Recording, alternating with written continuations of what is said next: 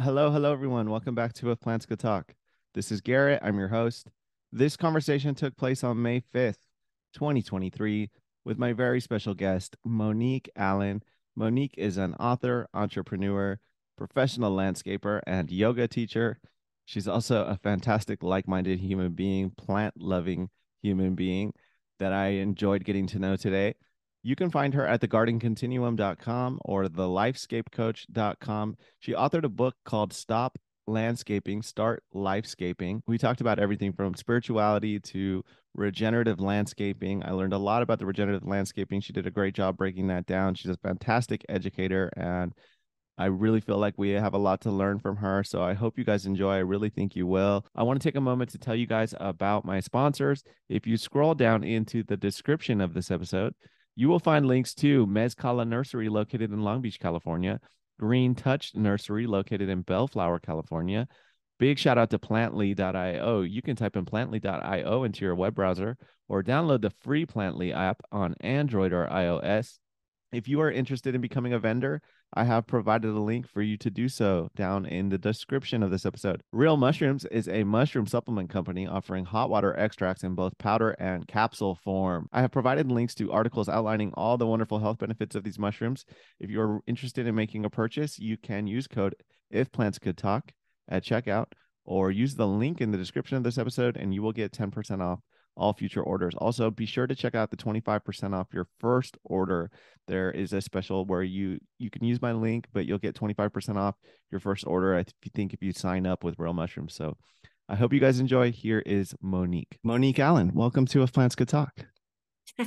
Garrett, I am so happy to be here. Feels like it's been a bit of a journey, right? A journey to get here. Yeah, we had to overcome some obstacles on my part, but the suspense, I told you the suspense was killing me, so it's good. Now we're here. And I had more time to to do a little bit of research too and get a little more familiar with your work. So I'm really excited to have you here. I think I think we're both very like-minded and on a similar path. So, and I have a lot to learn from you and my awesome. Listeners as well. So awesome. Awesome. Well, I'm really happy to be here. I love what you're doing. I've been listening to lots of the episodes and it's been really cool to um to watch how you've been able to like just pull out like the real person. Like you just you have a gift for getting like the the real talk going. So, so yeah. Thank Good you job. very much. I appreciate yeah. that. So for my listeners that might not be familiar with you, can you tell me a little bit about yourself, what you do, and some of the credentials behind the work that you're doing too? Absolutely. So Monique Allen, I own a company called The Garden Continuum. I founded the company in the year two thousand. Um, my company is located in Massachusetts and we do um, design build, landscape design build, and fine gardening. Um, the, the undercurrent of that work is all uh, regenerative, sustainable landscape. So we are quite different from the landscape industry. And um, I started in the industry in nineteen eighty-six. I was uh, just around eighteen, nineteen years old, just turning nineteen, I guess, that, that fall. I started in the late spring and, um, And it was just, it was like a dumb luck thing, right? I was in college. I had no idea what I wanted to do. I was definitely feeling pretty lost. Mm. And a friend of mine was like, hey, you know, you're, you're strong. Why don't you, why don't you come out and work with us this weekend? We're mulching. Mm. Yeah. And I'm like, you're what? Like, you're doing what? What are you asking me to do? and, um, you know, that it's kind of like, you know, tasting chocolate for the first time. Like, I promise I didn't taste the mulch, but, but the smell of it, the feel of it, the heat of it, like being in my hands, working my body, sweating, being out in the, the fresh air. Um, it was amazing for me. I didn't even know this existed, except as a kid, we used to go up to my parents' farm, uh, my grandparents, excuse me. Uh, they had a, a big tract of land in the Allegheny Mountains. And um, I loved it there. Mm. I loved it. You know, they weren't actively farming. They were just up in the land. I think they thought that, you know, as they were older, they would end up farming. My uncle owns the land now. Mm. Um, and I always loved it. And I never put together owning land and like working the land. I never really put it together because nobody in my family was doing it. So when I was out there, it was like I came alive. I touched the plants. I touched the earth. I touched the mulch. And it was like, it went right up through me and I couldn't get enough. And so that was the beginning as a teenager. And then um, I just kept following the threads. I um, I got an undergraduate, an associate's degree in business management. That was just a dumb degree. I didn't know what I was doing. It was just to maybe keep me off the streets, right? Mm. Um, but then I started, that's where I learned how to landscape. So when I transferred, I went to Northeastern University and I got a degree in entrepreneurship. Because I thought, okay, th- people get self-employed doing this. And my father was self-employed, so it didn't seem like a weird thing. Mm-hmm. And then just before I finished, I was actively working because Northeastern has co-ops, you know, where you like, you go to school part of the time and you work part of the time. Okay. And my mentor at the time mentioned a graduate program that I could do. So I overlapped and started doing the graduate program at toward the end of my senior year. And I ended up getting a graduate certificate in landscape design. Mm. Um, and that was the beginning, right? So it just, it just kept, it just kept steamrolling from there. And um, I started my corporation and I started a company, did that for nine years. And then I turned it into a corporation uh, because I got really strategic. You know, I got to a point where I was like, okay, how do I, how do I build this?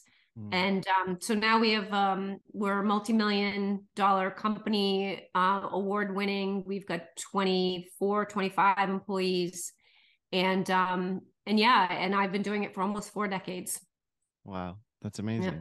Now, yeah. Was it like an academic mentor that you had, or did you have any mentors along the way continue? Uh, yeah, I've, I've had several. I've had several. So this was not an ac- academic mentor. So, um, I met, so I did this little landscaping gig where I was, you know, mulching and doing very basic landscape things. And I told my mother that I was just like, I, I was in heaven. Um, I'm, I'm a, you know, youth trauma survivor. So um, mm. uh, uh, abuse in my family. And, uh, uh, and so I had a kind of wonky nervous system from, from fear. And, um, And so landscaping actually is an amazing, working the land, working with plants, you know this, yeah. It just calms the nervous system. So uh, my mother saw that I was, I was sort of coming down from this, this, you know, I was a kid who had a lot of rage. And, um, and so she told a couple of friends, and um, an architect was working with a landscape designer. And that's who I ended up landing with. And for two years, I worked with her. She's, um, but maybe thirteen years older than me. Mm-hmm. And she was a mentor in that she taught me about plants. She taught me how to see nature. Mm. Um, she would so, kind of anthropomorphize plants. Like yeah. She would say, oh, this one li- likes dry feet and this one likes wet feet, you know, and this one is happiest when, and she would talk about them in this kind of anthropomorphized way. Yeah. And she gave them personalities. Yeah. And it was easy to fall in love with them. And, um, and I learned a lot of plants from her. And, um, I also learned a lot of what not to do. She's still a, a dear friend to this day. Um, not the best business person. And uh, she would say it herself. Mm. Um, but a, like a gifted designer, a gifted plants woman. And mm. so I ended up going my own way because I was really going after the business, but she really, she taught me to love plants. I feel like architecture, when it comes to landscaping plants, would kind of be parallel, right? Would it be, you could have learned some really useful ways in how to design your landscape? Yes, I would say that um, because I'm academically trained as a designer, and I've done, you know, I've done a lot of work with, um, you know, more amateur designers and then also landscape architects. I would say that um, the amateur designers I know, they tend to design out of from feel, like they like how it feels, which is really good because that's the end goal. The end goal is that you're trying to evoke a certain feeling or vibration yeah. um, from. from people being in these, in these landscapes, and then obviously do really good nature benefits, right? Mm. Uh, landscape designers do it beyond feel. They also do it really strategically. They actually know like the layers of design and what you look at first, second, and third, how to mm. look at infrastructure, structure, and then enhancements in a certain pattern or certain way. Um, I find landscape architects tend to be very structural. So if you just take architecture and then you make it a little greener Yeah. That's landscape architecture. And I find that there isn't a very strong connection in landscape architecture with plants. Their plant mm. palettes tend to be smaller, you know, mm. thinner plant palettes. They're looking for uh, en masse and repeatability and all of that, you know, which is fine. Um, but I, I find that garden designers, academically trained garden designers, tend to have really broad palettes. Yeah.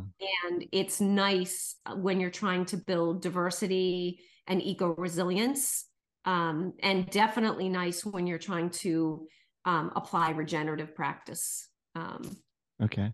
So they all sort of have their, their niche. Yeah. Yeah, I could see how the landscape architecture wouldn't feel as natural or as organic, and how the people coming from the gardening background have that stronger connection from plants and more artistic, perhaps. Right. Yeah. Yeah, for sure. And they're all valuable, right? Because if you're a landscape architect and you're doing something more urban, you know, you've got like safety and security is um, front and center. Right.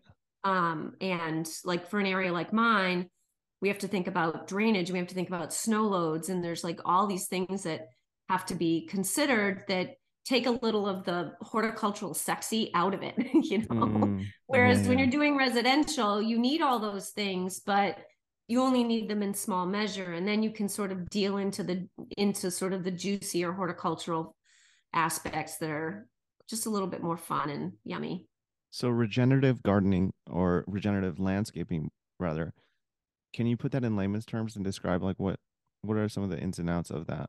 I'm not sure yeah. I completely understand it. Okay. So, um, so nature on its own is both generative and regenerative. So generative just basically means that, you know, where it's growing, right? It's going from the seed to germination to, you know, sort of the, the juvenile to grown up to mature, right? So it's, it's following this line of succession, which is, which is natural from seed to old forest. Mm-hmm.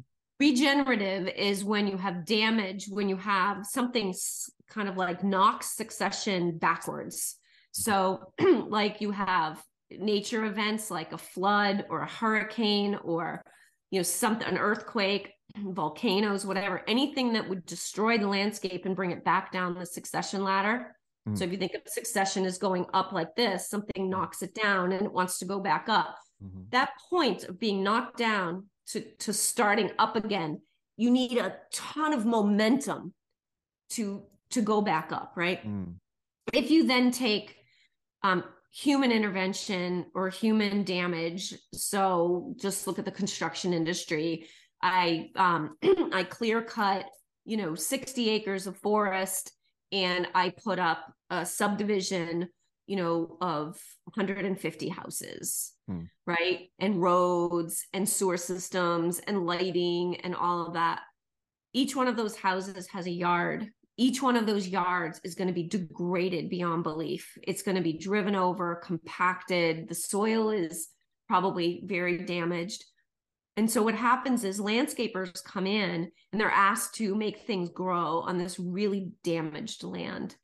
And so regenerative practice is going to start at the soil.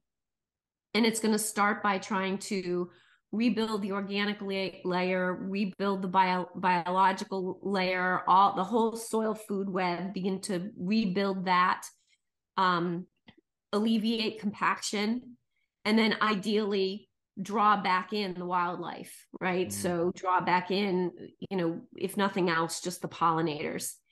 Well, you've been, you've driven around subdivisions, I'm sure, and you see these, what I call deadscapes. Mm. Like they're plants that are shoved in the ground, sheared into squares and balls, um, trees that have are half dead.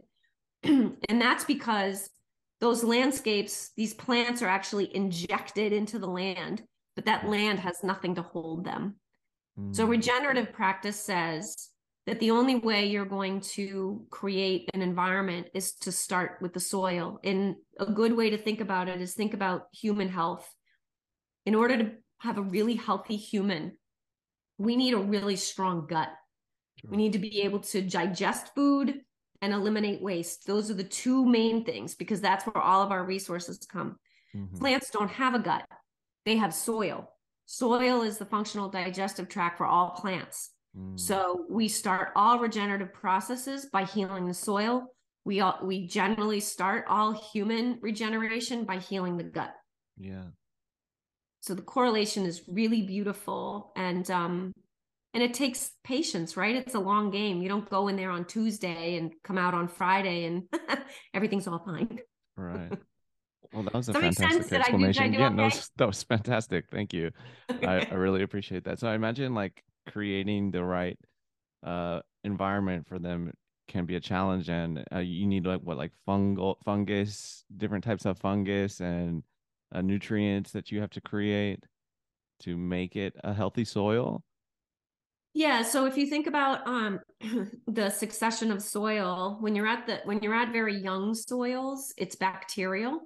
Mm. And when you're at very old soil or old growth, you're high fungal. So you're looking at, you know, one hundred percent bacteria, no fungus, or one hundred percent bact- fungus, no bacteria. That doesn't, we, we don't really have that. I mean, we mm. never really get to those ends, but, um, meadows, like fields, grasslands, all of that, that's going to be very low, very high bacterial.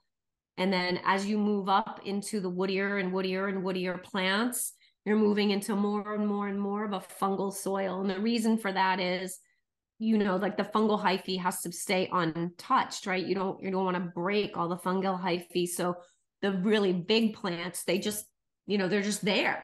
Mm. Um, so As a, as a regenerative landscape developer, we have to know what we're going for. So if somebody comes in and clear cuts the woods and pulls all the stumps out and then tries to grow lawn, oftentimes what you'll find is that lawn will be yellowy or peaked, like it won't ever really do that well. It's mm. because you're trying to grow a lawn in a fungal soil when it wants a higher bacterial soil. Mm.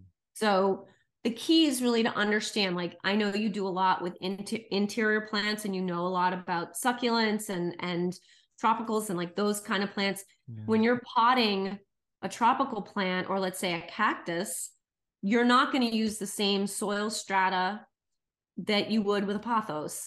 Right. You just, you just know that these plants like different homes. Sure. And so it's the same thing outside, except we can't have as much diversity as you can in the potted environment. You know, we have to have more, mm, not homogenous is the wrong word, but more stable. Like you can go from a, a bacterial, more of a bacterial, moderately fungal environment, and then slowly move into woods, and it becomes more fungal as you get into the woods.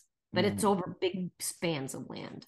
So when you're doing this regenerative landscape, you're designing it to where it will feed itself and create its own nutrients?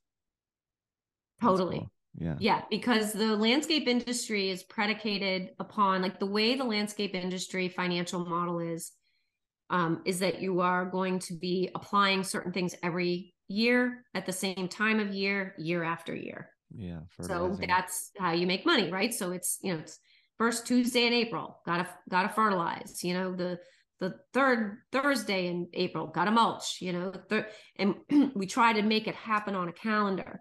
Mm-hmm. Uh, but really, if you were to go into a regenerative, more of a regenerative system, nature is built to be self-sufficient. Yeah. Um, the only thing we have to remember, though, is that the gardens we create are not natural, right? Mm-hmm. The gardens we create are natural-like. In yeah. other words, we're trying to create really nice uh, plant combinations, layouts. Uh, we're usually trying to do things that are very nice for human beings to be a part of. Sure. Um, and we like a certain level of safety and viewshed. So remember what I said, Mother Nature's trying to just forest everything, especially in New England. That's that's her goal in, in, a, in an area of the country like New England. Mm-hmm. So if I were to leave it alone, And and I didn't mow my lawn, my lawn would get longer and longer, and then it would house like little baby pine trees and little baby oak trees and little baby, you know, and then it would become a forest. So we have to weed, we have to edge, we have to mulch, we have to do these things, not because we're trying to squeeze money out of our clients, but because our clients are actually asking us to make a certain environment outside Yeah. And we want that environment to be as self-sufficient as possible so that we can use the lowest amount of inputs possible. Um, but there's no such thing as no maintenance, not in the constructed world, not in the ornamental landscape world, because sure. most people don't want to let it turn into a forest. Yeah.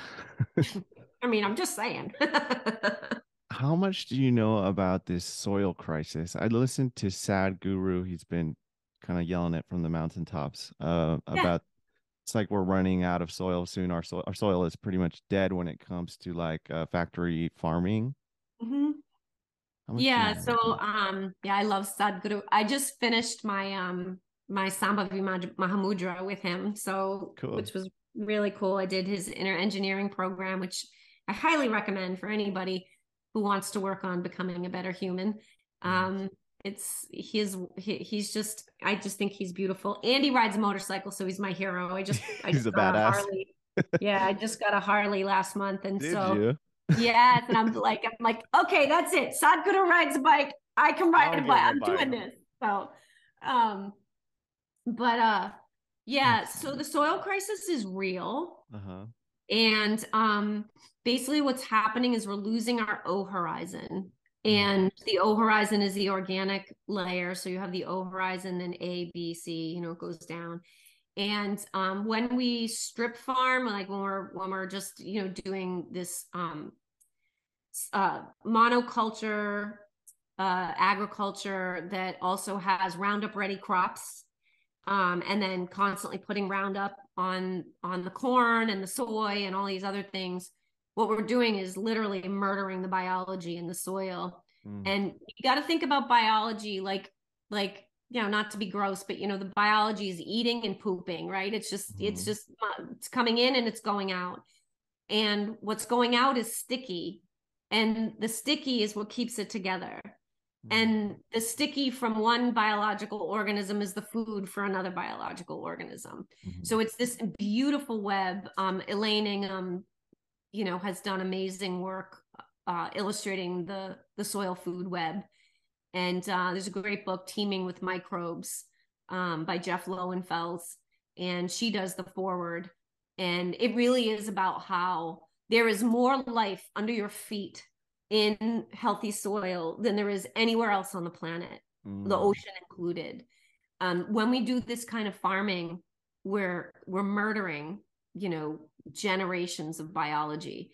And so without that biology, uh, if there's major rain events, the, that soil can't hold water. So that's why you have mudslides. And if there's no water, uh, that's why you have dust storms.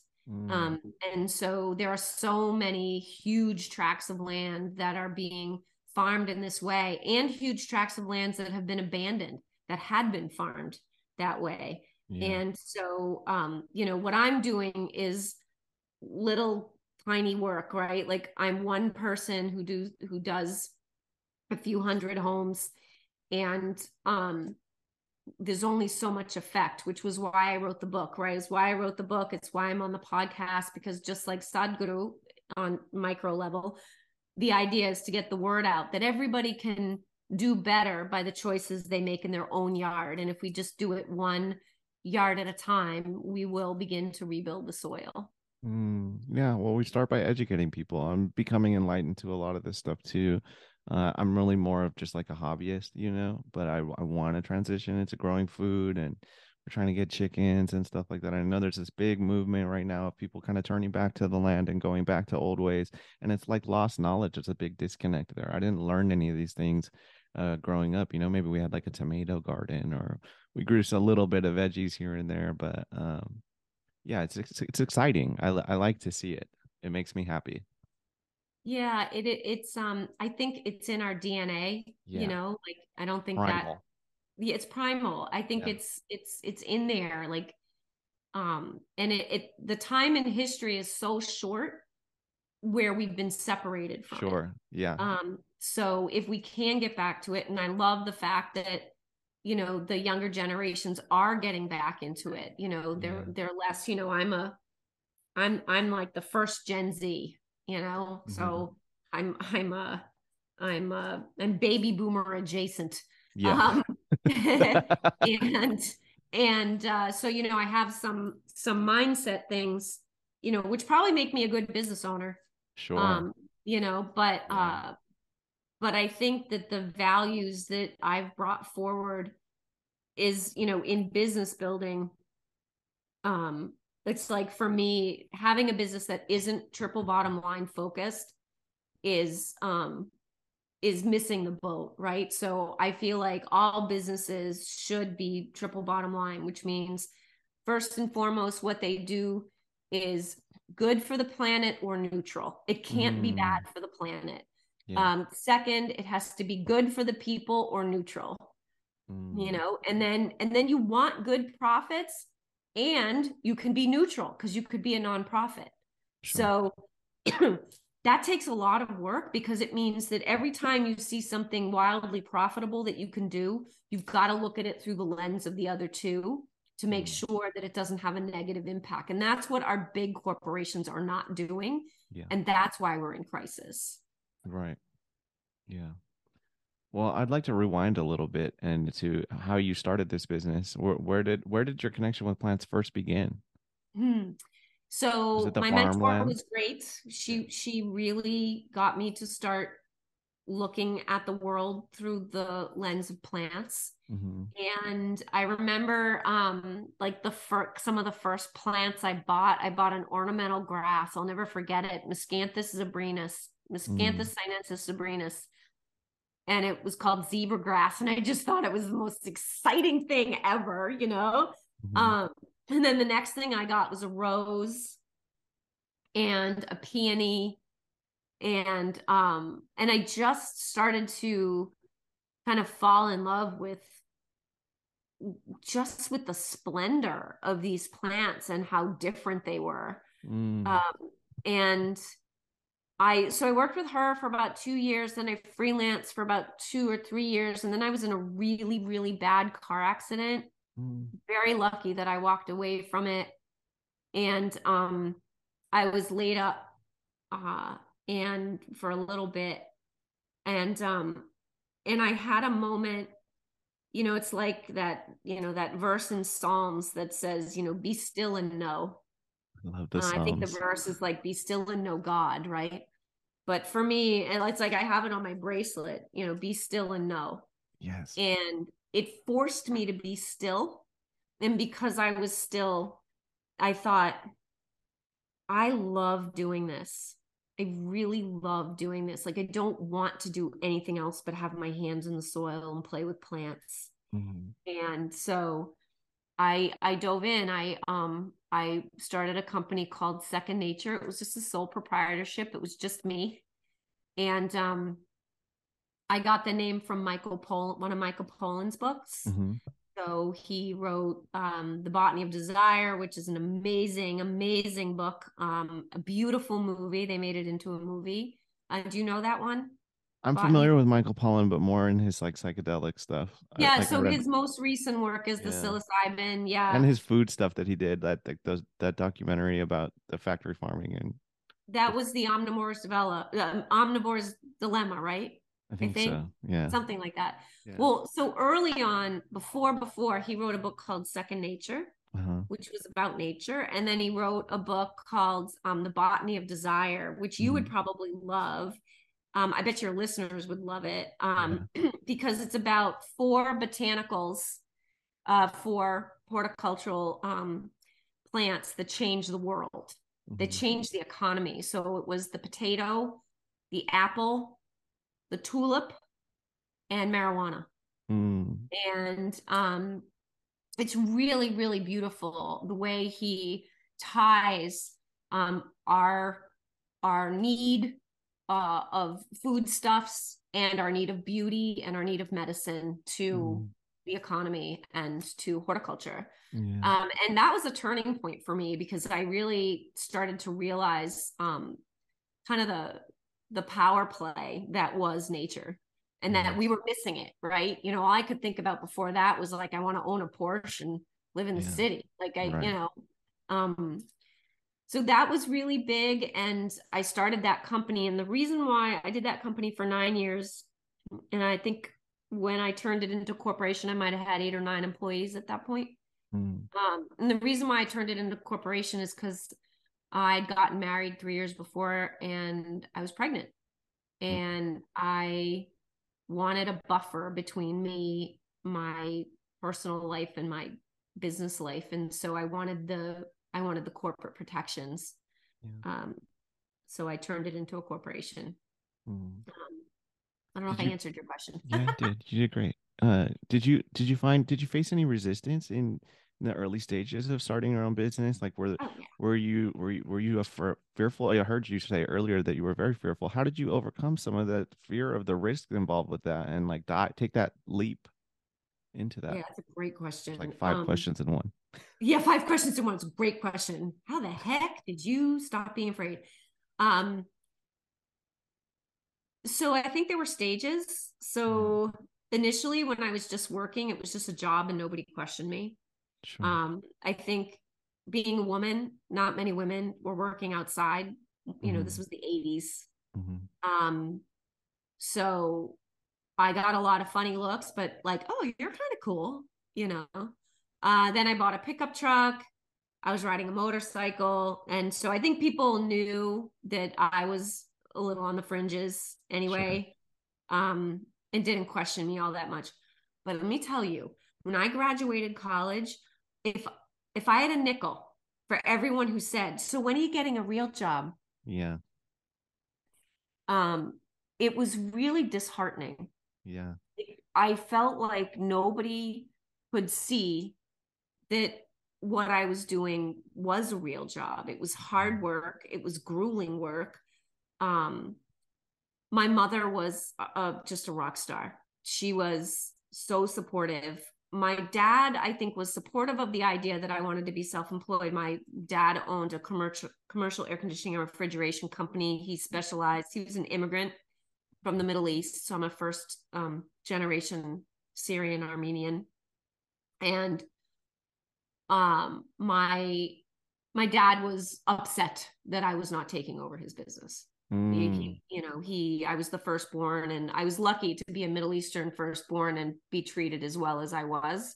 Sure. Um, my father always felt I was capable, which was great. Um, but he was brutal, you know, he was, he was brutal. Um,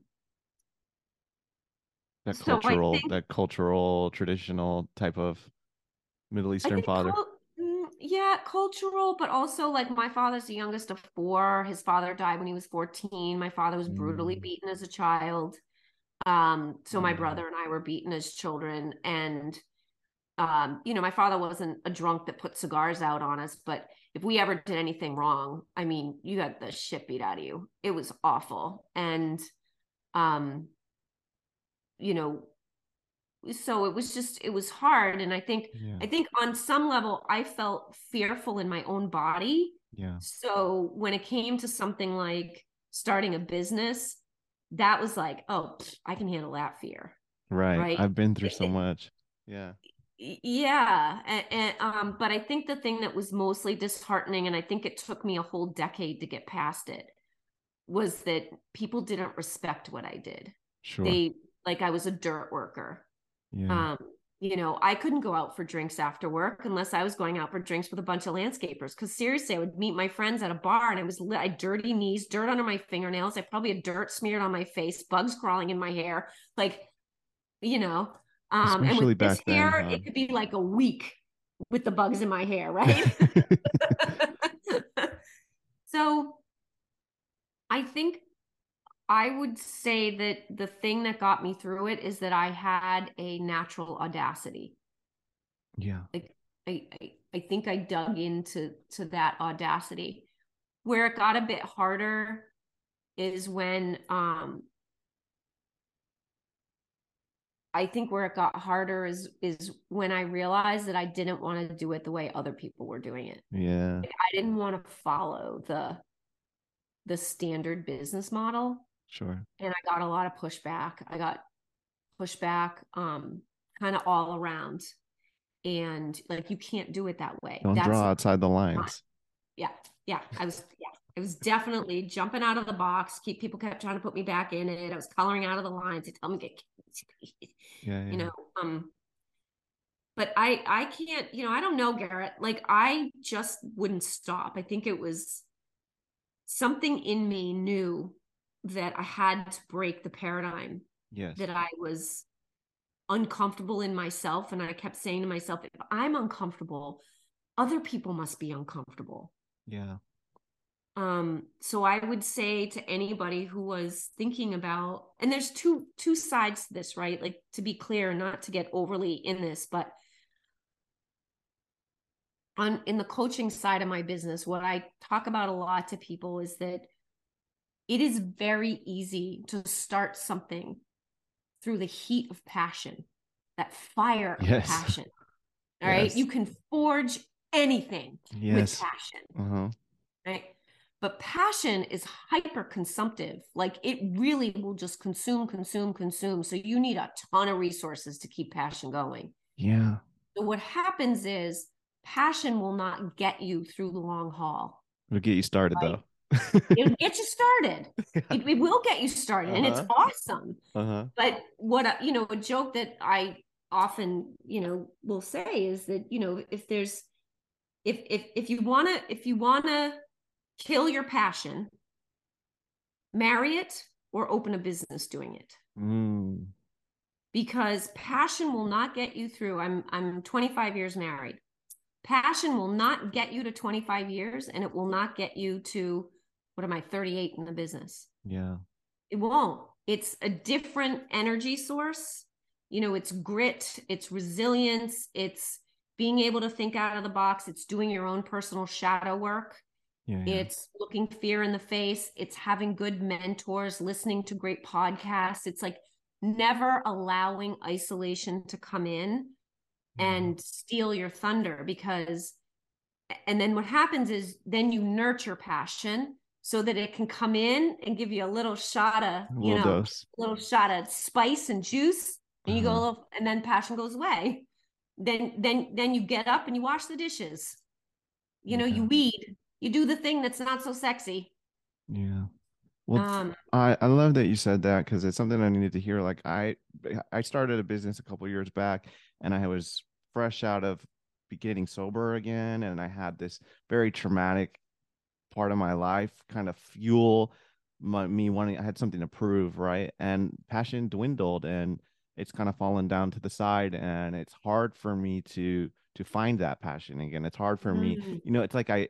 For me, it takes something traumatic or or or dramatic, some uh, horrific experience. It, it happens, you know, just that's life. It happens every few years, and then once one of those things happens, then that I'm lit back on fire again, and I'm diving back into it. But maintaining it has been a challenge, even when it comes to the podcast. This podcast came out of a very dark place, and uh, I'm not in as dark of a place anymore, and so it's hard for me to to stay motivated, you know. Oh. That is, I like you that know, nurturing passion that you said. Yeah. Yeah. And I love the fact that you can actually see that in yourself, Thank because you. that's, that's a huge part of it. Like, to just be able to see that's like, wait a second. So I see my cycle. I have to, you know, I have to face plant or walk into a wall or hit myself yeah. with a frying pan. Oh, now I can feel, yes. oh, there's the passion. And uh-huh. then, you know, and So I think, um, so I know for me, because I came out of a traumatic childhood environment, I continued to recreate the trauma as yes. I was growing up. So yeah. I would, I recreated the trauma in my twenties. Then I recreated the trauma in my thirties. Mm-hmm. It wasn't until I was probably in my, well, I had my second child. So I had my second child at thirty-six. And I don't think it was till I was roughly forty that I started to actually realize that I was playing a, a kind of a crazy pattern over and over again. Mm-hmm. Um, so the fact that you're seeing it now, it's like earlier than I was seeing it. Sure. Um, but I think that there's a couple of things that people can tap into. So first is being able to identify the fact that your passion is ignited through pain or some kind of a trauma. Yeah. Um, and then the The next is really to notice um, where you start to flatline a little. Like, what is the resistance? Like, what's the resistance that you're noticing? What What is it that you're resisting?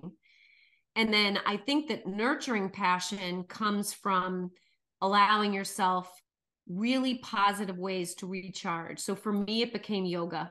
Mm. Uh, before yoga, so I was a dancer. That was really big. And then for a long time, it was bodybuilding. That was big.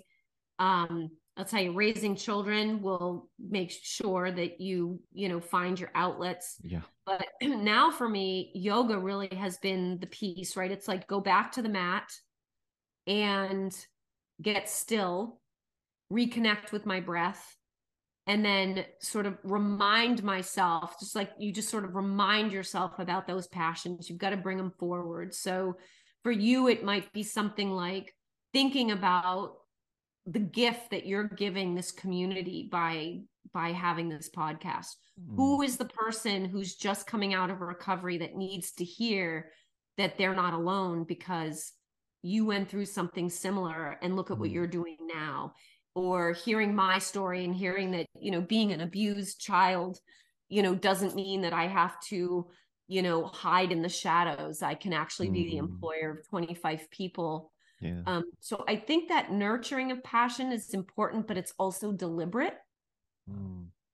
Um, and so whatever it is, like you might love to rollerblade, you might love to, you know, stand up paddleboard, like whatever it is, like what's the thing that would allow you to keep going back to that stillness so that your brain has a moment to relax. And when your brain relaxes, your heart opens up, and that's where passion lives. It doesn't live in your brain. Yeah. So it sounds like taking a step back from whatever this business that you're focused on could be beneficial as well. And folk trying some of these other hobbies or things that you like to do, things that you enjoy. Yeah. Things that spark your heart, right? Yeah. So funny that I would own a landscape company. One of the things that really sparks my heart is growing food. Mm. So I can come home at the end of the day and I have this beautiful potager garden with um, eight, you know, big, tall raised box beds, you know, that are like six feet by eight or four by eight feet. Mm. Um, and that I can go there after work. Like sometimes I feel so beat up after work, right? I'm, yeah. I'm just so beat up. And I go there and I see that the, you know, the peas are, are, are doing their thing, and I pick peas and I'm eating them and I'm weeding and I, oh, there's a strawberry, and, you know, and it's mm. just like this thing that just like, it makes me so happy. And so am I passionate about being an employer? No, but I'm reconnecting to feeling whole as a human being mm. and knowing that I need to do that. I need to feel the freshness of that food. I need to sleep well. I need to hydrate well. I need to like, I, I have to be committed to those things, and then know that I'm going to go back to being employer, the employer the next day, remind myself that triple bottom line includes people, mm. right? I can't have triple bottom line and hate my people. It doesn't yeah. work.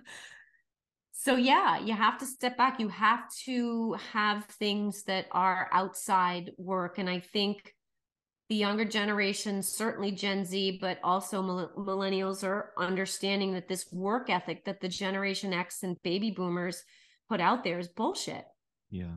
It's bullshit. You know, like why do, why does a landscape company have to work fifty-five, sixty hours a week? Yeah. Right. It's ridiculous. Do you know that like, this is the first year that I've actually constructed my company to only work forty hours a week. That's great. Right. Like, but, and forty wow. hours is still long. That's a lot. It's right. Still... That's long. Yeah. But the industry will tell you, you can't make it work without doing, you know, Monday through Saturday, ten hours a day. Yeah. You know, twenty years ago, more than twenty years ago, I said, yeah, hell to the no. I'm not working weekends. Mm-hmm. People told me you'll never make it. Right. I told people I'm not working in the winter. Yeah. I'm not doing it. I don't want to snow plow. I don't want to, they're like, you'll never make it. Mm-hmm. Yeah. Hello. You know, I'm, I've made it. Yeah. Yeah. Yeah. I would rather struggle working three to four days a week and have that extra time with my son and, and be able to come back to the land and be able to tend the land, then, you know, have that extra little bit of comfort, you know, but, uh, yeah, I find, I find my life to be a lot more fulfilling when I decided I didn't need to grind so much. And it might, right. it might be like a little bit of a setback, but I feel like it's giving me the time to find, uh, what it is I truly want to do. And it's not work my ass off, and it's not burning myself out, because I, I burn out. People, I feel like you probably do too, highly emotional, spiritual humans tend to burn out rather easily, right? From, especially if, if you're in contact with the public. Yeah, a lot. You need you need meaning. You need meaning, yeah. And your son will give you more meaning, yes, than four hours of more work. Right. You know, and and and the time you have with your son at the age, whatever, how old is he now? He's three. He's three. So like, oh my gosh, that's so precious. And that right. is fleeting. And they change so much. And I think one of the regrets that I have is that in the later years of my kid's life, I wasn't around as much. Mm. In the early years, I was really around. I was, I, I built this building on my property so that I, this used to be my company, was in here. Oh, cool. Um, and I hired a nanny, and um, I, you know, I, I had, I, you know, I wanted to have my children at home. I wanted to nurse for a really long time. I always wanted to be available for my children. And I was able to totally construct my business around being a mother. That's cool. And so it's like what you're doing. You're saying, I'd rather work fewer hours so that I have the maximum amount of hours that I can with my son. Yeah. And, you know, the business coach in me would say, all right, so if you say you only want to work three days a week, then how do we maximize your revenue in that three days a week? So right. what I would do is I would go and I would do a forensic look at your business. And I would say, okay, based on what it is you're doing, the values you have within your business and the value that you give to your clientele, how do we maximize that so that we can have you, have you create more revenue in that period of time? And I will tell you every time, I can't even say nine times out of ten, I will tell you ten times out of ten, you can make more money with that same time just by tightening up systems and clearing up like what it is you do, what's the value, and really setting that really strongly so that you feel sovereign and, and like you have really strong agency, and then you make mon- more money in the same amount of time. Sure. Well, I feel like limiting distractions, especially for um, my generation, our generation too, is like these, these cell phones are a huge problem. They're a huge problem for me and for a lot of people I know. Uh, it, it's, it's a distraction to social media, and I utilize social media to promote the podcast, to, to promote the business and stuff like that. But it, to some degree, it's very intrusive, and I've had to like really look at that and how I utilize my time. Cause yeah, I feel like there were periods of time where I certainly could have been grinding more and, and had more earnings had I been more focused, and it's, it's, it's hard. It's addictive. Yeah. I, um, you know, it's funny because I didn't grow up with cell phones, so I don't have the same, I don't have the same sense, but I will say that I know that my productivity, like we, the way the human brain works, we, we're not able, so grinding isn't good, right? Because sure. think about grinding gears, right? You wear them out. Yeah. So you might have certain times of the day where you're productive, or certain um, spans of time where you're productive. So most people can be highly productive in thirty, sixty or ninety minutes. But as you go past ninety minutes, your productivity is going to start to drop off. Mm. So the saying is like for every eight hour day, maybe you get five out- hours of work. Yeah. So if you could break up your, especially if you're self-employed and you don't have employees and you don't have like a very structured environment, could you figure out ways where instead of working three days a week, you might work seven days a week, right. but you work in, in ninety minute stretches in those peak hours, in those peak hours. And yeah. you end up doing, you know, ninety minutes every day from nine to eleven thirty. Cause you're, you like kick ass during that time. Yeah. And then on Tuesdays, Wednesdays, and Thursdays, you do like a twelve thirty to two. And then two days a week, whatever day it is, you do a five thirty to seven because it just works for you.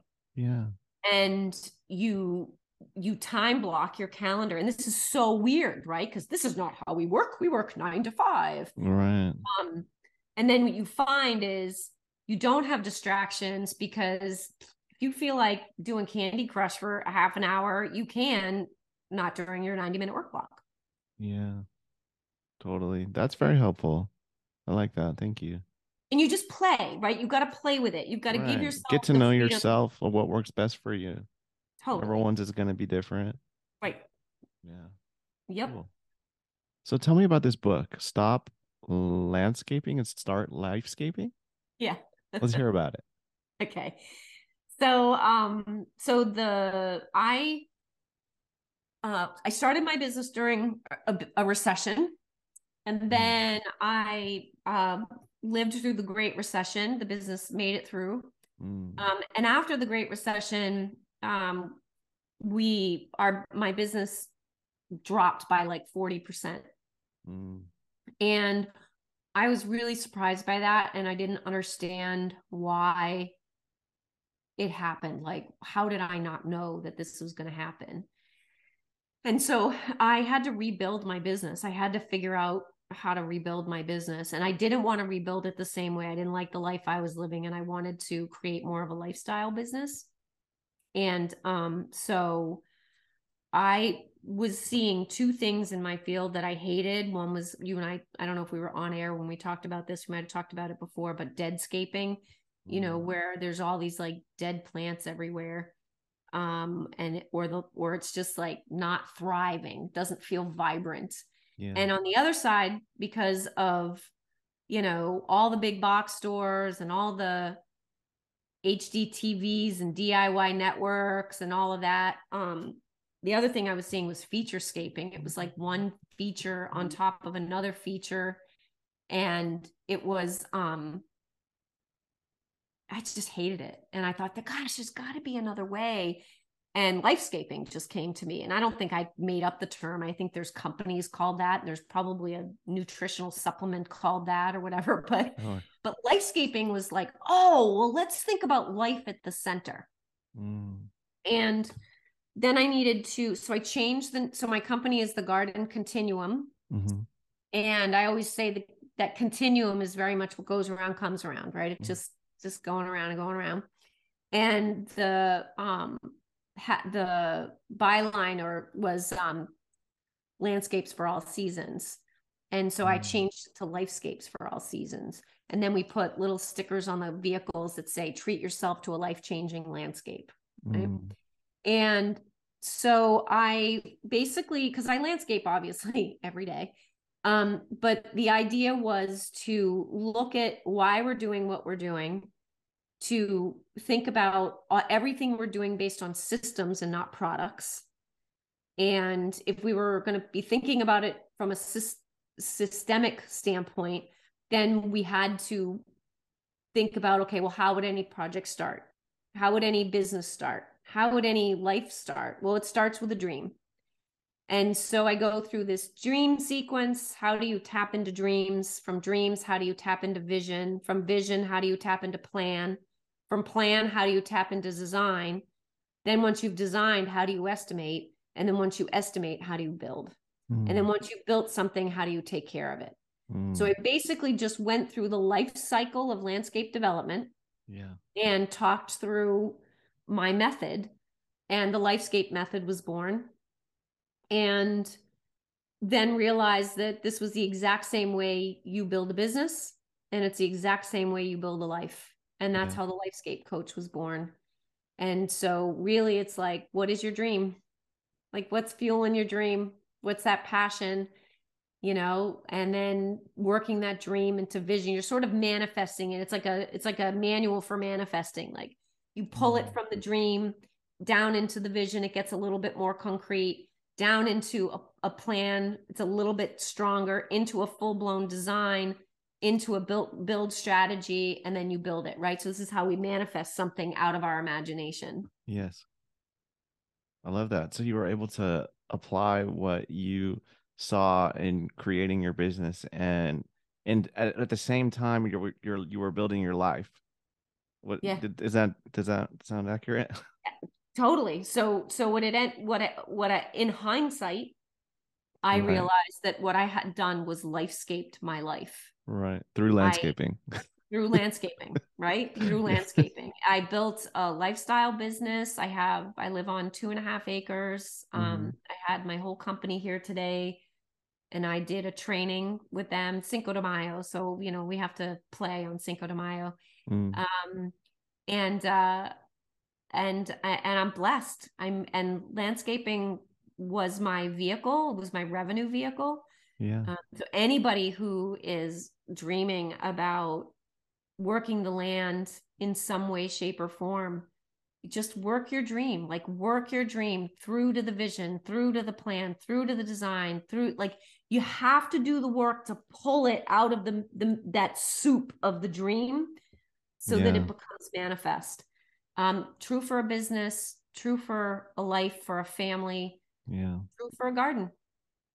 Yeah, I heard you say like a, a lot of people are waiting on a miracle when I listened to some something along those lines, one of the other episodes you were on, and I, yep. I feel like that rings true. Uh, a lot of us just get caught up in the dream and the idea, and then we don't want to do the work, you know, pull the trigger to make it happen. And yep. uh, that's kind of where I get stuck, is somewhere in that dreamland. and yeah. then I, or, and I just want it to happen, because sometimes it does. Sometimes things do just happen and, yep. and it works out, right? Uh, but still maintaining it is is probably similar uh, as the path. Like if it, if it happened before you had really done the work, then you still have to do that work in order to maintain it, right? It, it yeah, absolutely. And and you know, you had asked me before um, about like, you know, is there a spiritual thread in there? And yeah. um, I've been I'm teaching yoga now, but I was studying um, really intently. Started about five years ago. And, but I had been doing yoga my whole life because my mother was a yogi. Um, mm. and she was an Ayurvedic practitioner before she passed. But, um, this idea of creation, we talk a lot about creation energy. We love creation energy, right? We love the creation story. We love all the influencers on Instagram and, you know, how to make a million dollars in a weekend. And it's like, you know, it's all this creation, creation, creation, and it's all up here. Um, but there are two other aspects to, to that truth. So there's creation, there's sustaining. So it's creation energy, then there's sustaining energy, mm. and then there's destruction energy. Mm. We hate destruction. We hate it. We don't want to talk about that. We never want to talk about death. Yeah. Uh, we don't want to talk about, um, you know, we hate it when we hear about cutting down trees, or, you know, it's like we, we're afraid of destruction. Sure. We have to equally honor each one of these energies. So creation energy is fabulous, but creation energy alone actually consumes all the resources, because creation energy is very, very hot fire. Mm. We have to cultivate the sustaining energy, and we have to know when it's time to destroy, mm. when it's time to be finished.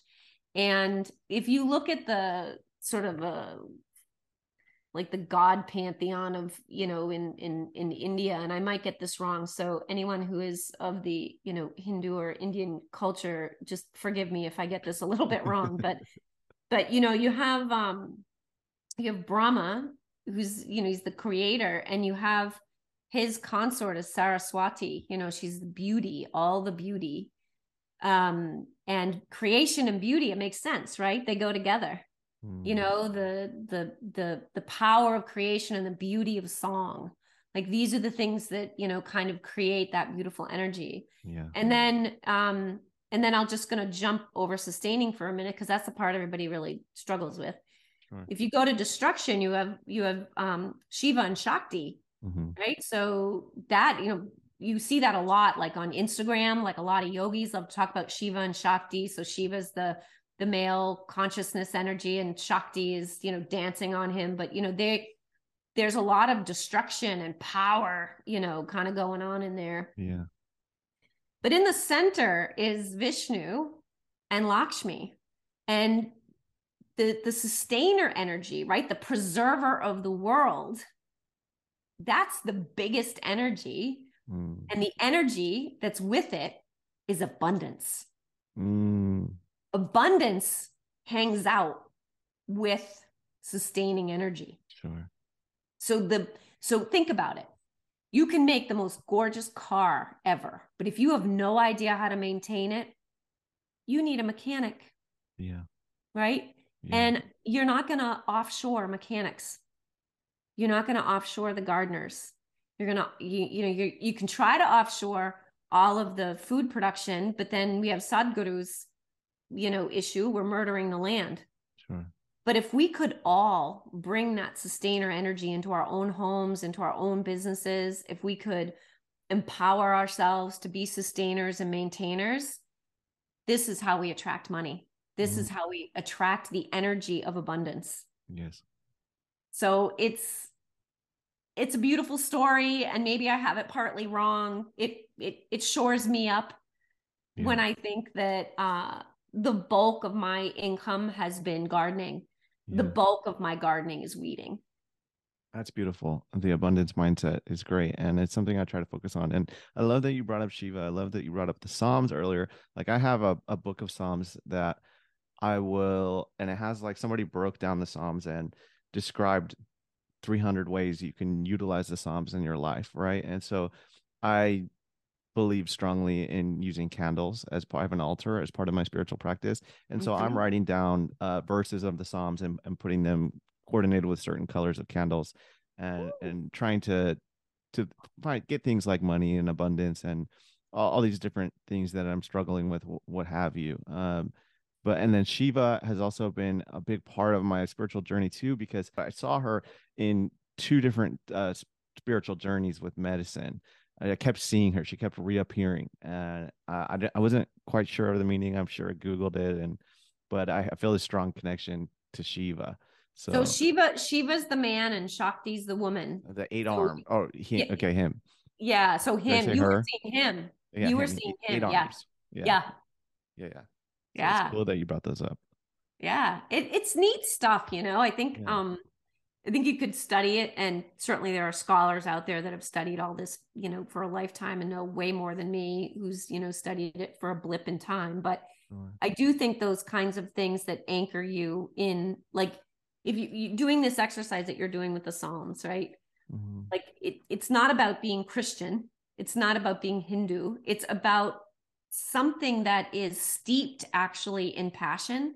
Mm. You know, it's steeped in condensed flavor, condensed energy. And we need that because so much of our life can feel really mundane. Yeah. I got to go to work. I got to come back for work. I got to go grocery shopping. I got to do my laundry. Like it just doesn't feel, you know, and then you do this project to really understand the Psalms and see if you can work it into color, work it into scent, work it into motivations that, that, you know, and inspirations at your altar. Like those are the kinds of things when we were talking about like nurturing passion, mm. those are the kinds of things we bring to the altar. Those are the kinds of things that we bring to whatever way we want to express our spirituality. Because I actually just did a, I just did a video on my Instagram about this. It's like, we have to feel into what's next, mm. not think it. Yes. Right? Like, yes, we're going to have thoughts, but you want to lead, you want to chest lead, not forehead lead, mm. you know, and, and you want to be more heart mind. Yeah. And if we can get into our hearts and we can really start to feel, then we're able to break the blocks that make us feel dead. So we're not feeling passion, or break through the blocks that make us feel a little devoid of will. Yeah. Um, but it takes practice. Yeah, you're right. I feel like that is, that is heart work, is when I'm reading the Psalms and when I'm reciting them out loud, when I find a verse that I like, I, I'm feeling it. And then it's a lot of it's like spoken in the present tense.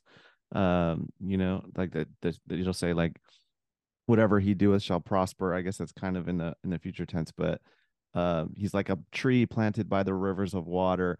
I just love that. It's like, I, when I try to, to manifest something, I speak on it or I write on it as if it's already happening and in mm-hmm. the present. And yeah, you really can feel that in your heart when you're focused on that kind of energy. So it's been really helpful for me. It's a relatively new thing. In the last couple of years, I've been more exploring into those kinds of things. I love that. I love that. I have just started doing yoga nidra. I'm actually finally starting to teach it. Have you mm. seen, heard of yoga nidra? Not familiar.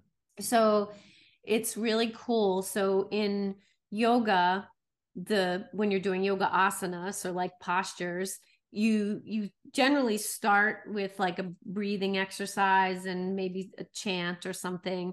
Um, and then you start like in child's pose, or you start like, it, it's kind of like the evolution of a whole lifetime in mm. one, you know, ninety minute practice or seventy-five minute practice.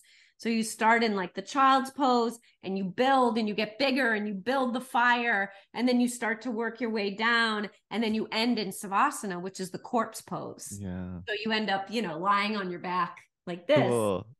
And usually in like gym yoga, you don't have much Savasana, maybe two minutes, but in Yoga Nidra, or um, like I teach a master class, you do the yoga asana to get your blood moving and to get all the angst and everything out of your body. Then you lie down for a half an hour. Oh. And you are guided through. Um, so I will guide you in, entirely through a journey, through your body, through a body scan. And when you begin, you do something called a sankalpa. You, you have a sankalpa in your mind. And the sankalpa is... Um, it's born of the heart, bound by time. And so it's like, what is the thing? What is the, what is the feeling or the thing or the embodiment that you want? So it might be, you know, I'm a blessing to everyone in my life. You know, I'm a blessing to my son. Um, I am, I am abundant and fruitful for the people in my life. Right? It's I am, it's positive. There's it's that short. Present tense. Yep. Present yeah. tense. Just like you said, yeah. born of the heart. Right. So mm-hmm. it's, it's not, you know, I'm, I have a Porsche, even though I would love to have one, but it's not usually what I say. Um, I don't know why I want a Porsche. I just want one. Right. I want a Porsche. I have the Harley. Maybe someday I'll have a Porsche. I don't know, but goofy things. But then you do your whole Nidra, you go through this whole journey. And at the end, you recall your Sankalpa. Mm. And the idea is that you're sort of implanting this, this manifest desire, this desire mm. of embodiment in, in the practice. And you might work with the same exact sankalpa for forty days, you know, mm. as an austerity. Um, and it's, it's really cool. And the, the thing that is really cool about it is that for like every hour or of Nidra that you do, it's like getting something like three or four hours of sleep. Because Ooh. You go into this different brainwave state, which is like sleep. That's you similar to like sound it. baths. Yeah, sound baths yeah. is there. You get the equivalent of some kind of rest, some kind of deep yeah. rest. Yeah, yeah. So, that's cool. So do you teach these classes, these types of things uh, only in person or? I only do. Yeah, I only do them yeah. in person. Oh, it's more, yeah. it's probably something that needs to be done in person. Uh, you can do it. I mean, uh, if there's, um, there's like the Mind Body app that I use, and there's many, many Yoga Nidra teachers. I think okay. the, the key with, um, and it's Nidra or Nidra. I'm not really sure the right way to say it. It might be Nidra, but the key for me is like the voice has to like get me. Mm. Like if yeah. it's a you voice connected to the Twitch. Yeah. Yeah. Yeah. It's not going to work. Yeah. I struggle with that too. Sometimes yeah. with the meditative, whoever's guiding. Right. Yeah. Yeah. Well, this has been a fantastic conversation. I've really enjoyed it. We flew through. We're like an hour, twelve minutes. And uh, wow. yeah, That's you crazy. Killed it. Thank you very much. Thank you so much, Garrett, for having me. I, I love your podcast. I've enjoyed it. I'm really honored to, to be a guest. Yeah. I'm glad we finally got to do this. And I'm, it's kind of getting the kicking the dust off of me, because I really want to, not just the dust, the rust. uh, I'm trying to really dive back in and, and do this uh, more consistently. So I'm glad that we, you you were the kind of the kickstart of that. And uh, oh, where it. Can everyone find you? Yeah. So um, the best place to find me is uh, either my website, which mm-hmm. is the lifescape coach dot com. Okay. Um, or my Instagram, monique dot allen. Okay. And uh, both of those will, you know, you'll, you, you won't be able to miss the Garden Continuum. You know, we've got a Garden Continuum website and, and Instagram, but to find me, the Lifescape Coach and monique dot allen on Instagram. Great. I will plug both of those in the description, and uh, yeah, uh, hopefully we can do this again sometime. I think I would love to, Garrett. All yeah. right, cool. I would right. love to. Thank you. Mm-hmm. Monique Allen, everyone. If you could please like, review, and subscribe to the podcast and hit that share button, we would both appreciate that greatly. Thank you.